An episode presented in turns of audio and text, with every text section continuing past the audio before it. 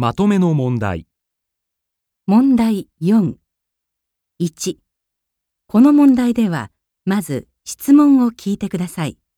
その後、問題用紙の選択肢を読んでください。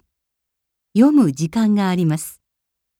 それから話を聞いて、問題用紙の1から4の中から最も良いものを一つ選んでください。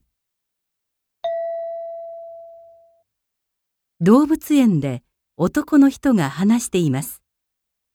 男の人は、この鳥が動かないのは何に関係があると言っていますか？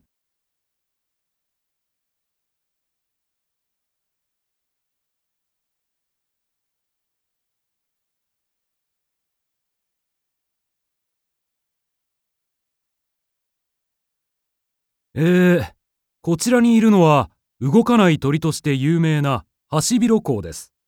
ご覧のように体の割に頭が大きく、くちばしが広いのが特徴です。この鳥が動かないのは食事の仕方に理由があります。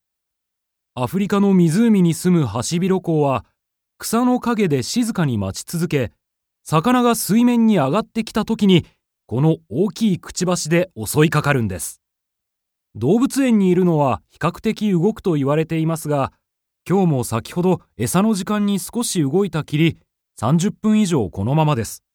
あ、そちらのお子さん気をつけてください。子供を驚かそうとして突然近寄ってくることがありますから。この鳥が動かないのは何に関係があると言っていますか？